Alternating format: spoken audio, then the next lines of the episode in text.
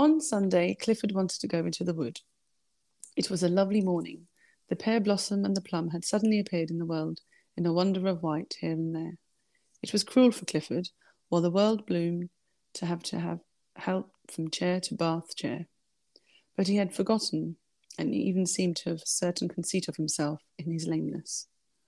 Connie still suffered, having to lift his inert legs into place.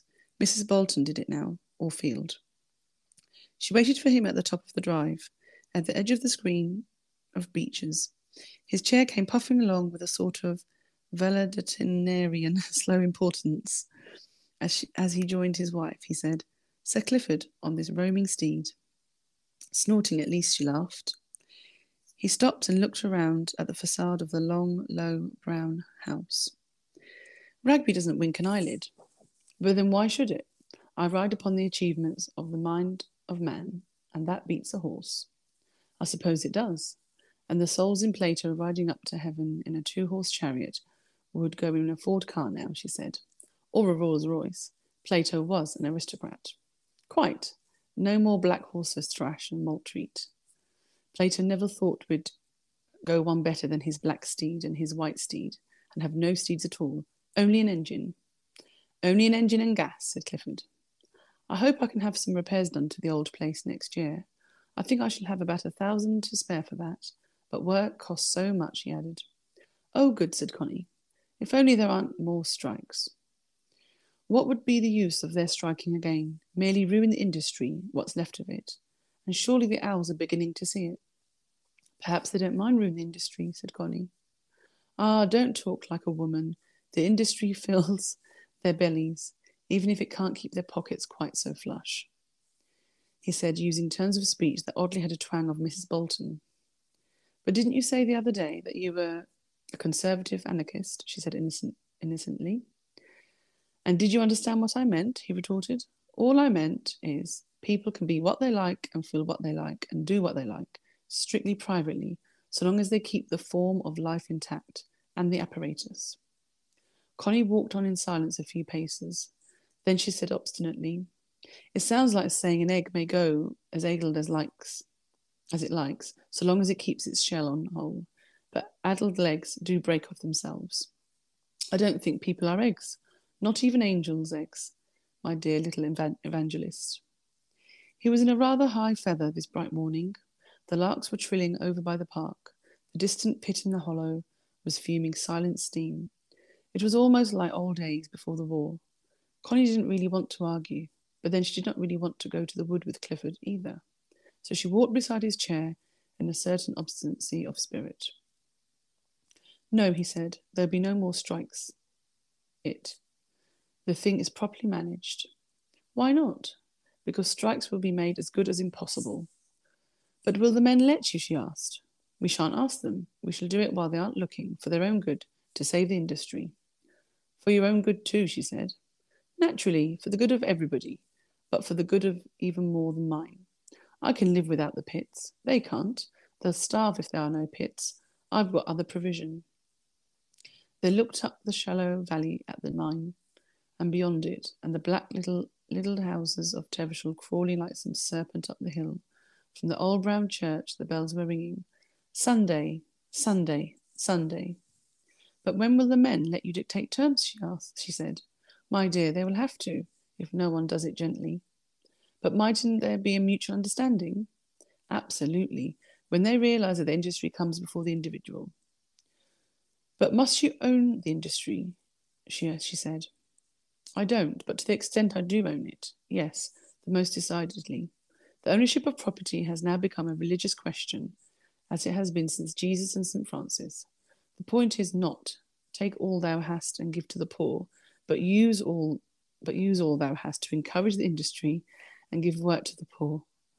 It's the only way to feed all the mouths and clothe all the bodies. Giving away all we have to the poor spells starvation for the poor as, just as much for us. And universal starvation is no high aim. Even general poverty is no lovely thing. Poverty is ugly. But the disparity, that is fate. Why is the star Jupiter bigger than the star Neptune? You can't start alerting the makeup of things. But when this envy and jealousy and discontent has once started, she began, do your best to stop it. Somebody's got to be the boss of the show. But who is the boss of the show? she asked. The men who own and run the industries? There was a long silence. It seems to me they're a bad boss, she said. Then you suggest what they should do. They don't take their bossship seriously enough, she said. They take it far more seriously than you take your ladyship, he said. That's thrust upon me. I don't really want it, she blurted out. He stopped the chair and looked at her. Who's shirking their responsibility now? he said. Who is trying to get away now from the responsibility of their own bossship, as you call it? But I don't want any bossship, she protested. Ah, but that is funk. You've got it, face it to it, and you should live up to it. Who is the colliers all they have that's worth li- having? All their political liberty and their education, such as it is, their sanitation, their health, their health conditions, their books, their music, everything. Who has given it them? Have colliers given it to the colliers? No. All the Wragbys and the Shipleys in England have given their part and must go on giving. There's your responsibility. Connie listened and flushed very red. I'd like to give something, she said, but I'm not allowed. Everything is to be sold and paid for now, and all the things you mention now, Wragby and Shipley, sells them to people at a good profit. Everything is sold, and you don't give one heartbeat of real sympathy. And besides, who has taken away from the people their natural life and manhood and given them this industrial horror? Who's done that? And what must I do? he asked Green. Ask them to come and pillage me? Why is Tevershall so ugly, so hideous? Why are their lives so hopeless? They built their own Tevershall. That's part of their display of freedom. They built themselves their pe- pretty Tevershall, and they live their own pretty lives. And I can't live their lives for them. Every beetle must live its own life. But you make them work for you. They live the life of your coal mine. Not at all. Every beetle finds its own food. Not one man is forced to work for me. Their lives are industrialized and hopeless, and so are ours, she cried. I don't think they are. It's just a romantic figure of speech, a relic of the swooning and die away romanticism. You don't look at all a hopeless figure standing there, Connie, my dear. Which was true, for her dark blue eyes were flashing, her colour was hot in her cheeks. She looked full of rebellious passion, far from the dejection of hopelessness. She noticed ill the tussocky places of the grass, cottony young cowslips standing up still blared in their down, and she wondered with rage why it could be that she felt Clifford was so wrong, yet she couldn't say it to him. She could not say exactly where he was wrong. No wonder the men hate you, she said. They don't, he replied. And don't fall into errors. In your sense of the word, they are not men. They are animals. You don't understand and never could. Don't thrust your illusions on other people. The masses were always the same and will always be the same. Nero's slaves were extremely little different from our colliers or the Ford motor car workmen. I mean, Nero's mine slaves and his field slaves. It's all the masses. They are unchangeable. In all individual may emerge from the masses, but the emergence doesn't alter the mass. The masses are unalterable. It is one of the most momentous facts of social science. Panem et circenses. Only today, education is one of the bad substitutes for a circus. What is wrong today is that we've made a profound hash of the circuses part of the program and poisoned our masses with a little education. When Clifford became really roused in his feelings about the common people, Connie was frightened. There was something devastatingly true in what he said, but it was the truth that killed. Seeing her pale and silent, Clifford started the chair again and no more was said till he halted again at the wood gate, which she opened.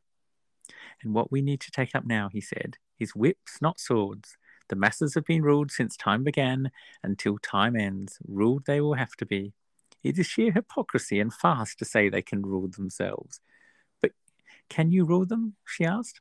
I? Oh, yes. Neither my mind nor my will is crippled, and I don't rule with my legs. I can do my fair share of ruling, absolutely my share and give me a son, and he will be able to rule his portion after me. But he wouldn't be your own son of your own ruling class, or perhaps not, she stammered. I don't care who the father may be, so long as he is a healthy man, not below normal intelligence. Give me the child of any healthy, normal, intelligent man, and I will make a perfectly competent Chatterley of him. It's not who begets us that matters, but where fate places us. Place any child among the ruling classes, and he will grow up to his own extent a ruler. Put kings and dukes, children among the masses, and there will be little plebeians, mass products. It is the overwhelming p- pressure of environment. Then the common people aren't a race, and the aristocrats aren't blood, she said. No, my child, all that is a romantic illusion. Aristocracy is a function, a part of fate, and the masses are a functioning of another part of fate. The individual hardly matters. Is the question of which function you were brought up to and adapted to. It's not the individuals that makes the aristocracy, it's the functioning of the aristocratic whole and it is the functioning of the whole mass that makes the common man what he is. Then there is no common humanity between us all. Just as you like, we all need to fill our bellies, but when it comes to expressive or executive functioning, I believe there is a gulf and an absolute one. Between the ruling and the serving classes, the two functions are opposed, and the function determines the individual. Connie looked at him with dazed eyes. Won't you come on? she said. And he stared his and he started his chair. He had said his say. Now he lapsed into his peculiar and rather vacant apathy that Connie found so trying. In the wood, anyhow, she was determined not to argue. In front of them ran the open cleft of the riding, between the hazel walls and the gay grey trees. The chair puffed up slowly on, slowly surging into the forget-me-nots that rose up in the drive like milk froth beyond the hazel shadows. Clifford steered the middle course, where feet passing had kept a channel through the flowers, but Connie, walking behind, had watched the wheels jolt over the woodruff and the bugle and squash the little yellow cups of the creeping Jenny. Now they made a wake through the forget me not. All the flowers were there. First the bluebells and blue pools, like standing water. You are quite right about it being beautiful, said Clifford. It is so amazingly what is quite so lovely as an English spring. Connie thought it sounded as if the spring bloomed by Act of Parliament. The English spring. Why not an Irish one? Or a Jewish? The chair moved slowly ahead, past tufts of sturdy bluebells that stood up like wheat over grey burdock leaves. When they came to the open place where the trees had been felled, the light flooded in rather, rather stark, and the bluebells made sheets of bright blue colour, here and there, sheering off into lilac and purple, and between the bracken was lifting its brown curled heads, like legions of young snakes, with a new secret to whisper to Eve. Clifford kept the chair going till he came to the brow of the hill. Connie followed slowly behind. The oak buds were opening soft and brown. Everything came tenderly out of the old hardness. Even the snaggy, craggy oak trees put out the softest young leaves, spreading thin, brown little wings like young bat wings in the light. Why had men never any newness in them, any fresh freshness to come forth with? Stale men. Clifford stopped the chair at the top of the rise and looked down. The bluebells washed blue like floodwater over the broad riding and lit up the downhill with a warm blueness. It's a very fine colour in itself, said Clifford, but useless for making a painting. Quite, said Connie, completely uninterested. Shall I venture as far as the spring? said Clifford. Will the chair get up again? she said. We'll try. Nothing venture, nothing win. And the chair be- began to advance slowly, joltingly down the beautiful broad riding washed over with blue enroaching hyacinths. O last of the ships, through the hyacinthian shallows, O pinnace of the last wild waters, sailing in the last voyage of our civilization, whither, O weird-wheeled ship, your slow course steering.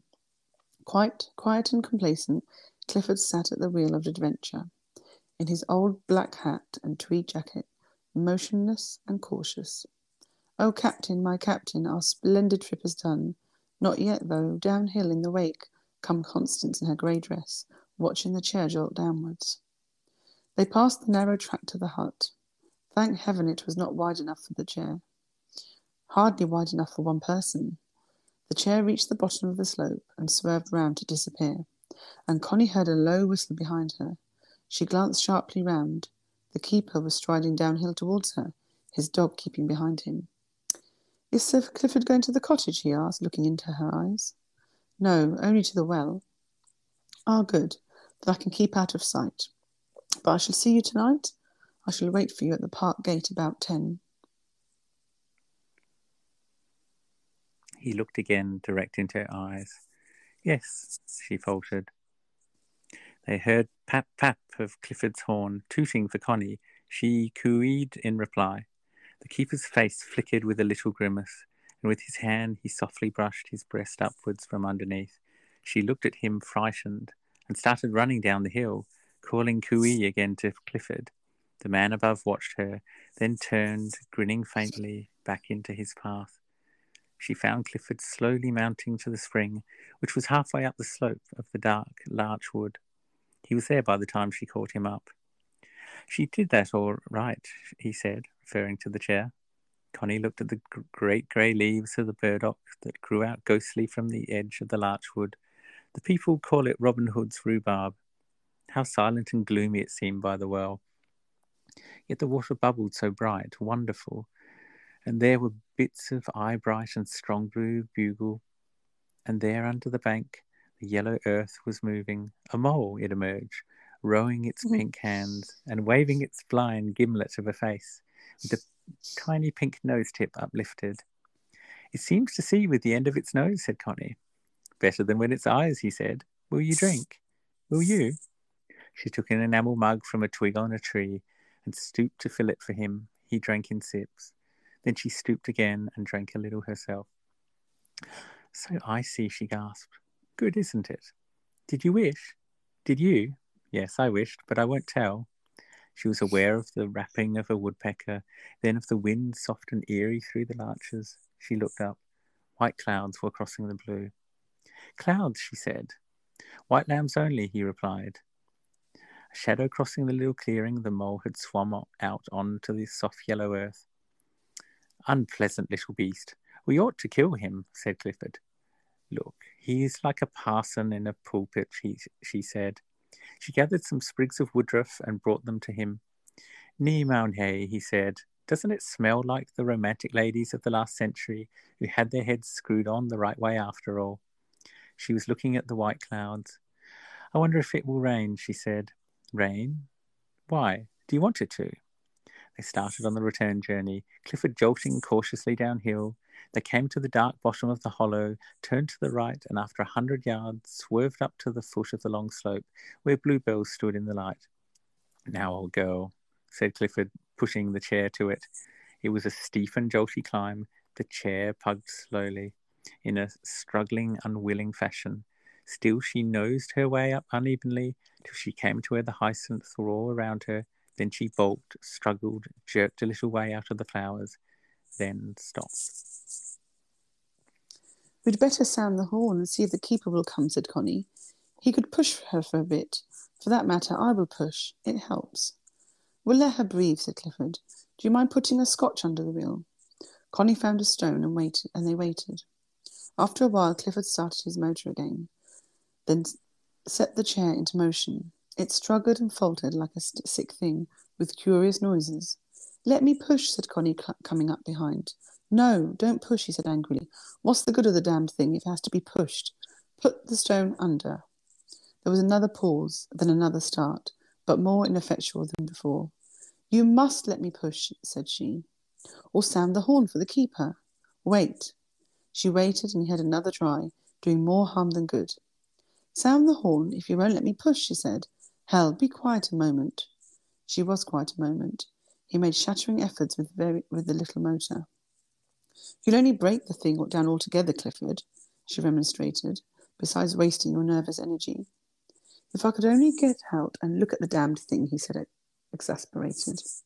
And he sounded the horn stridently. Perhaps Mellors can see what's going wrong. They waited, among the mashed flowers under the sky, softly curdling with cloud. In the silence, a wood pigeon began to coo hoo hoo, roo hoo hoo. Clifford shut her up with the blast of a horn.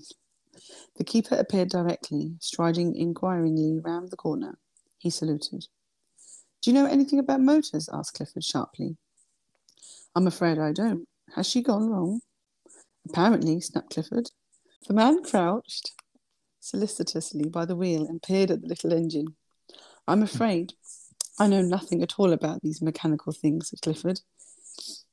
said Clifford, he said calmly, as if she has enough petrol and oil. Just look carefully and see if there's anything broken, snapped Clifford. The man laid his gun against a tree, took, o- took oil his coat, and threw it beside it. The brown dog sat guard. Then he sat down on his heels and peered under the chair, poking with his finger at the greasy little engine and resenting the grease marks on his clean Sunday shirt. Doesn't seem anything broken, he said, and he stood up, pushing back his hat from his forehead, rubbing his brow and apparently studying. Have you looked at the rods underneath? said Clifford. See if they are all right. The man lay flat on his stomach on the floor, his neck pressed back, wriggling under the engine, poking with his finger. Connie thought what a pathetic sort of thing a man was, feeble and small looking, when he was lying on his belly on the big earth. Seems all right as far as I can see, came his muffled voice. I don't suppose you can do anything, said Clifford. Seems as if I can't, and he scrambled up and sat on his heels, collier fashion. There's certainly nothing obviously broken. Clifford started his engine, then put her in gear. She would not move.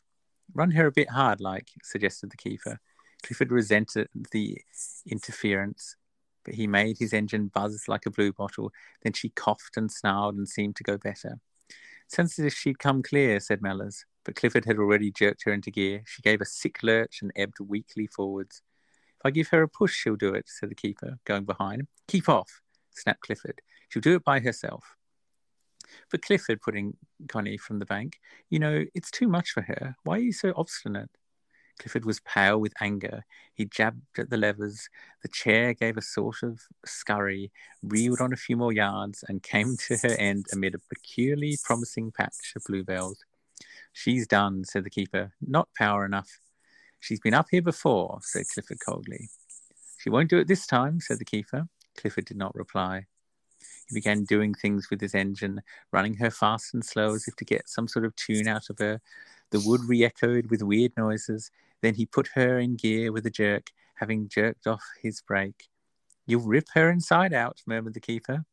The chair mm. charged in a sick lurch sideways at the ditch. Clifford, cried Connie, rushing forward. But the keeper had got the chair by the rail. Clifford, however, putting all of his pressure, managed to steer into the riding, and with a strange noise, the chair was fighting the hill. Mellors pushed steadily behind, and up she went as if to retrieve it herself. You see, she's doing it, said Clifford, victorious, glancing over his shoulder. Then he saw the keeper's face. Are you pushing her? She won't do it without. Leave her alone. I ask you not. She won't mm. do it. Try it. Let her try, snarled Clifford, with all his emphasis. The keeper stood back, then turned to fetch his coat and gun. The chair seemed to, to strange immediately. She stood inert. Clifford, seated a prisoner, was white with vexation. He jerked at the levers with his hand. His feet were no good. He got queer noises out of her. In savage impatience, he moved little handles and got more no- noises out of her. But she would not budge. No, she would not budge. He, he stopped the engine and sat rigid with anger. Constance sat on the bank, arid looking at the wretched and trampled bluebells. Nothing quite so lovely as an English spring. I can do my share of ruling. What we need to take up now is whips, not swords, the ruling classes. The keeper strode out with his coat and gun, Flossie cautiously at his heels. Clifford asked the man to do something or other to the engine. Connie, who understood nothing at all of the technicalities of motors and who had experience of breakdowns, sat, uh, sat patiently on the bank as if she were a cipher. The keeper lay on his stomach again. The ruling classes and the serving classes. He got to his feet and said patiently, Try her again, then. He spoke in a quiet voice, almost as if to a child. Clifford tried her, and Mellors stepped quickly behind and began to push. She was going, the engine doing about half the work, the man the rest. Clifford glanced round, yellow with anger. Will you get off there? The keeper dropped his hold at once, and Clifford added, How shall I know what she is doing? The man put his gun down and began to pull on his coat. He's he done. The Claire began slowly to run backwards. Clifford, your brake! cried, cried Con- Connie. She, Mellors, and Clifford moved at once, Connie and the keeper jostling lightly. The chair stood. There was a moment of dead silence. It's obvious I'm at everybody's mercy, said Clifford. He was yellow with anger. No one answered. Mellors was slinging his gun over his shoulder, his face queer and expressionless, save for an abstracted look of patience. The dog Flossie, standing on guard almost between his master's legs, moved uneasily, eyeing the chair with great suspicion and dislike, and very much perplexed between the three human beings.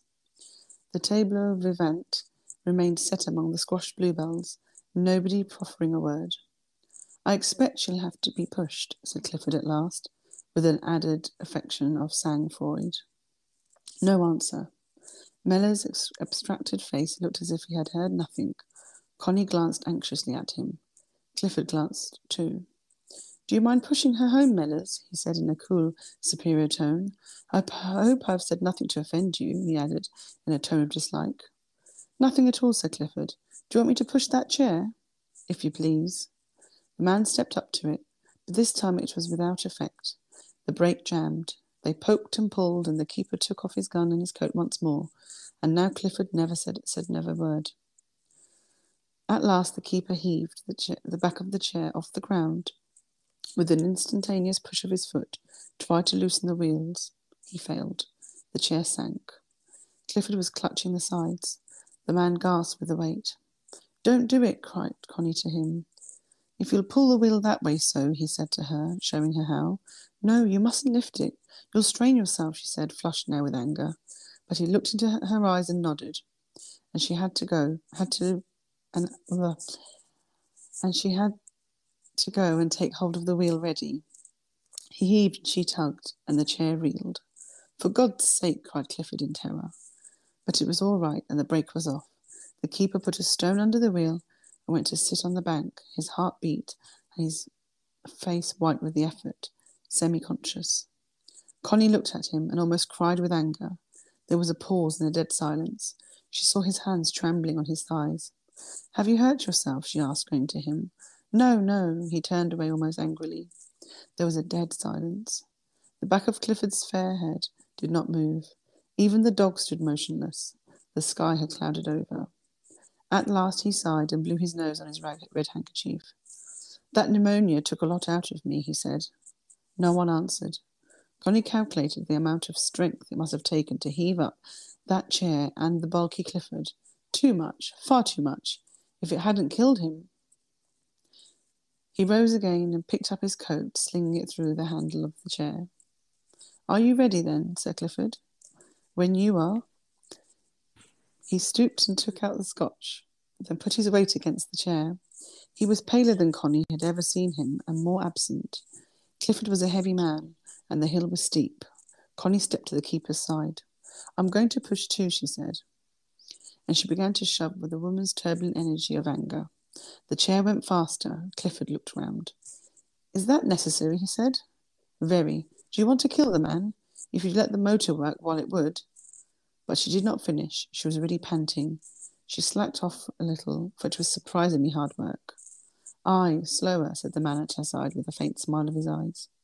Are you sure you've not hurt yourself? she said fiercely. He shook his head.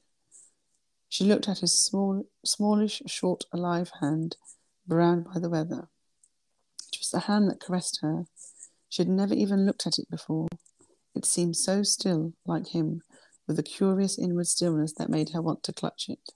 And if she could not reach it, all her soul suddenly swept towards him.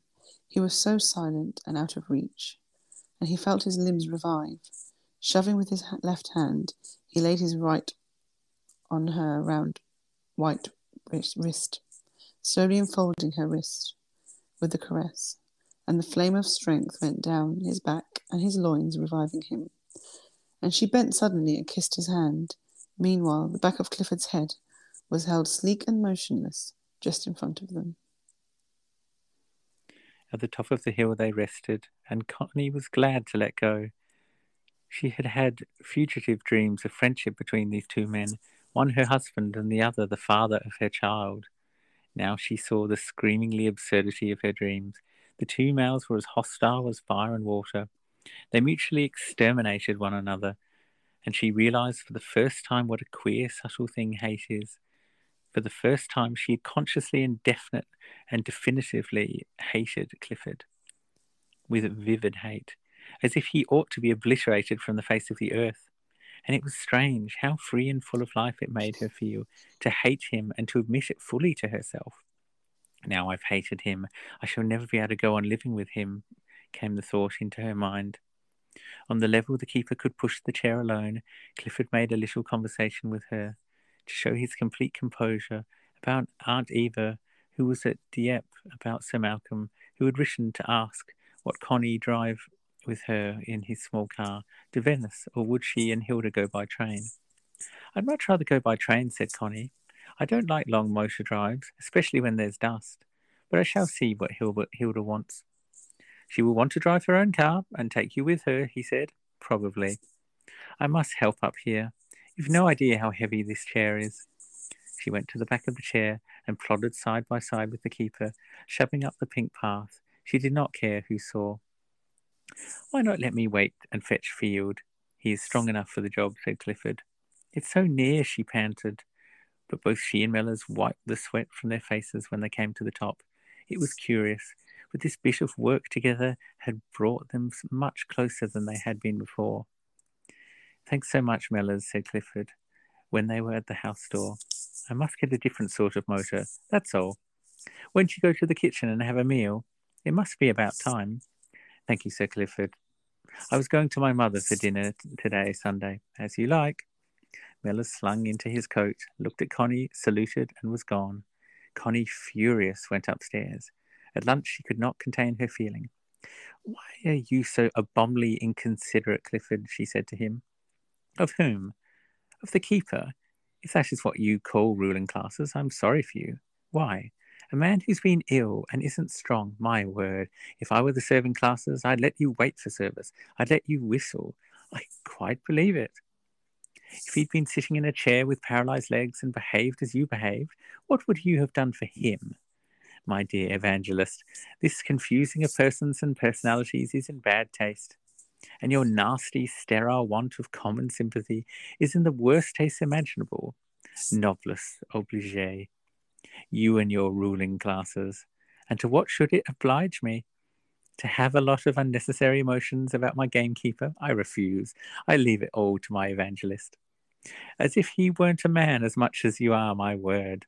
My gamekeeper to boot, and I pay him two pound a week and give him a house. Pay him? What do you think you pay him for with two pound a week and a house? His services. Bah! I would tell you to keep your two pounds a week and your house. Probably he would like to, but he can't afford the luxury. You and rule, she said. You don't rule. Don't flatter yourself.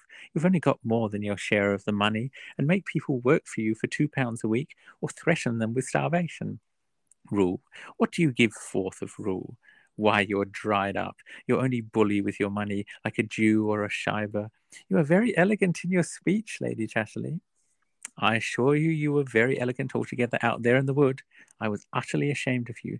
Why, my father is ten times the human you are. You gentleman. He reached and rang the bell for Mrs. Bolton, but he was yellow at the gills. She went up to her room, furious, saying to herself, Him and buying people. Well, he doesn't buy me, and therefore there's no need for me to stay with him. Dead fish of a gentleman with his celluloid soul. And how they take one in with their manners and their mock wistfulness and gentleness. They've got about as much feeling as celluloid has. She made her plans for the night and determined to get Clifford off her mind. She didn't want to hate him. She didn't want to be mixed up very intimately with him in any sort of feeling. She wanted him not to know anything at all about herself, and especially not to know anything about her feeling for the keeper. This squabble of her attitude to the servants was an old one. He found her too familiar. She found him stupidly incestant, tough, and in dire robbery where the other people were concerned. She went downstairs calmly, with her old demure bearing, at dinner time. He was still yellow at the gills, in for one of his liver bouts, when he, he where he was really quite queer. He was reading a French book. Have you heard of, heard of Proust? he said. I've heard, but he bores me. He's really quite extraordinary. Possibly, but he bores me, all that sophistication. He doesn't have feelings. He only has streams of words about feelings, I'm tired of self important mentalities. Would you prefer self important animalities? Perhaps, but one might possibly get something that wasn't self important. While I like Proust's subtlety and his well bred anarchy, it makes you very dead, really. There speaks my evangelical little wife. They were at it again, at it again, but she couldn't help fighting him. He seemed to sit there like a skeleton, sending out a skeleton's cold, grisly will against her. Almost she could feel the skeleton clutching her and pressing her to, to its cage of ribs. He too really was up in arms, and she was a little afraid of him. She went upstairs as soon as possible and went to bed quite early, but at half past nine she got up and went outside to listen. There was no sound. She slipped on her dressing gown and went upstairs. Clifford and Mrs. Bolton were playing cards, gambling. They would probably go on until midnight. Connie returned to her room, threw her pyjamas on the tossed bed, put on a thin tennis dress over a woolen day dress, put on a rubber tennis shoes, and then a light coat, and she was ready. If she met anybody, she was just going out for a few minutes, and in the morning when she came in again, she would just have um, just have been out for a walk in the dew, as she fairly often did before breakfast. For the rest, the only danger was that someone should go into her room during the night, but that was most unlikely, not one chance in a hundred. Betts had not locked up. He fastened up the house at ten o'clock and unfastened it again at seven in the morning. She slipped out silently and unseen. There was a half moon shining, enough to make a little light in the world, not enough to show her up in the dark grey coat. She walked quickly across the park, not really in the thrill of assassination, but there was a certain anger and rebellion burning in her heart. It was the it was not the right sort of heart to take to a love meeting, but comme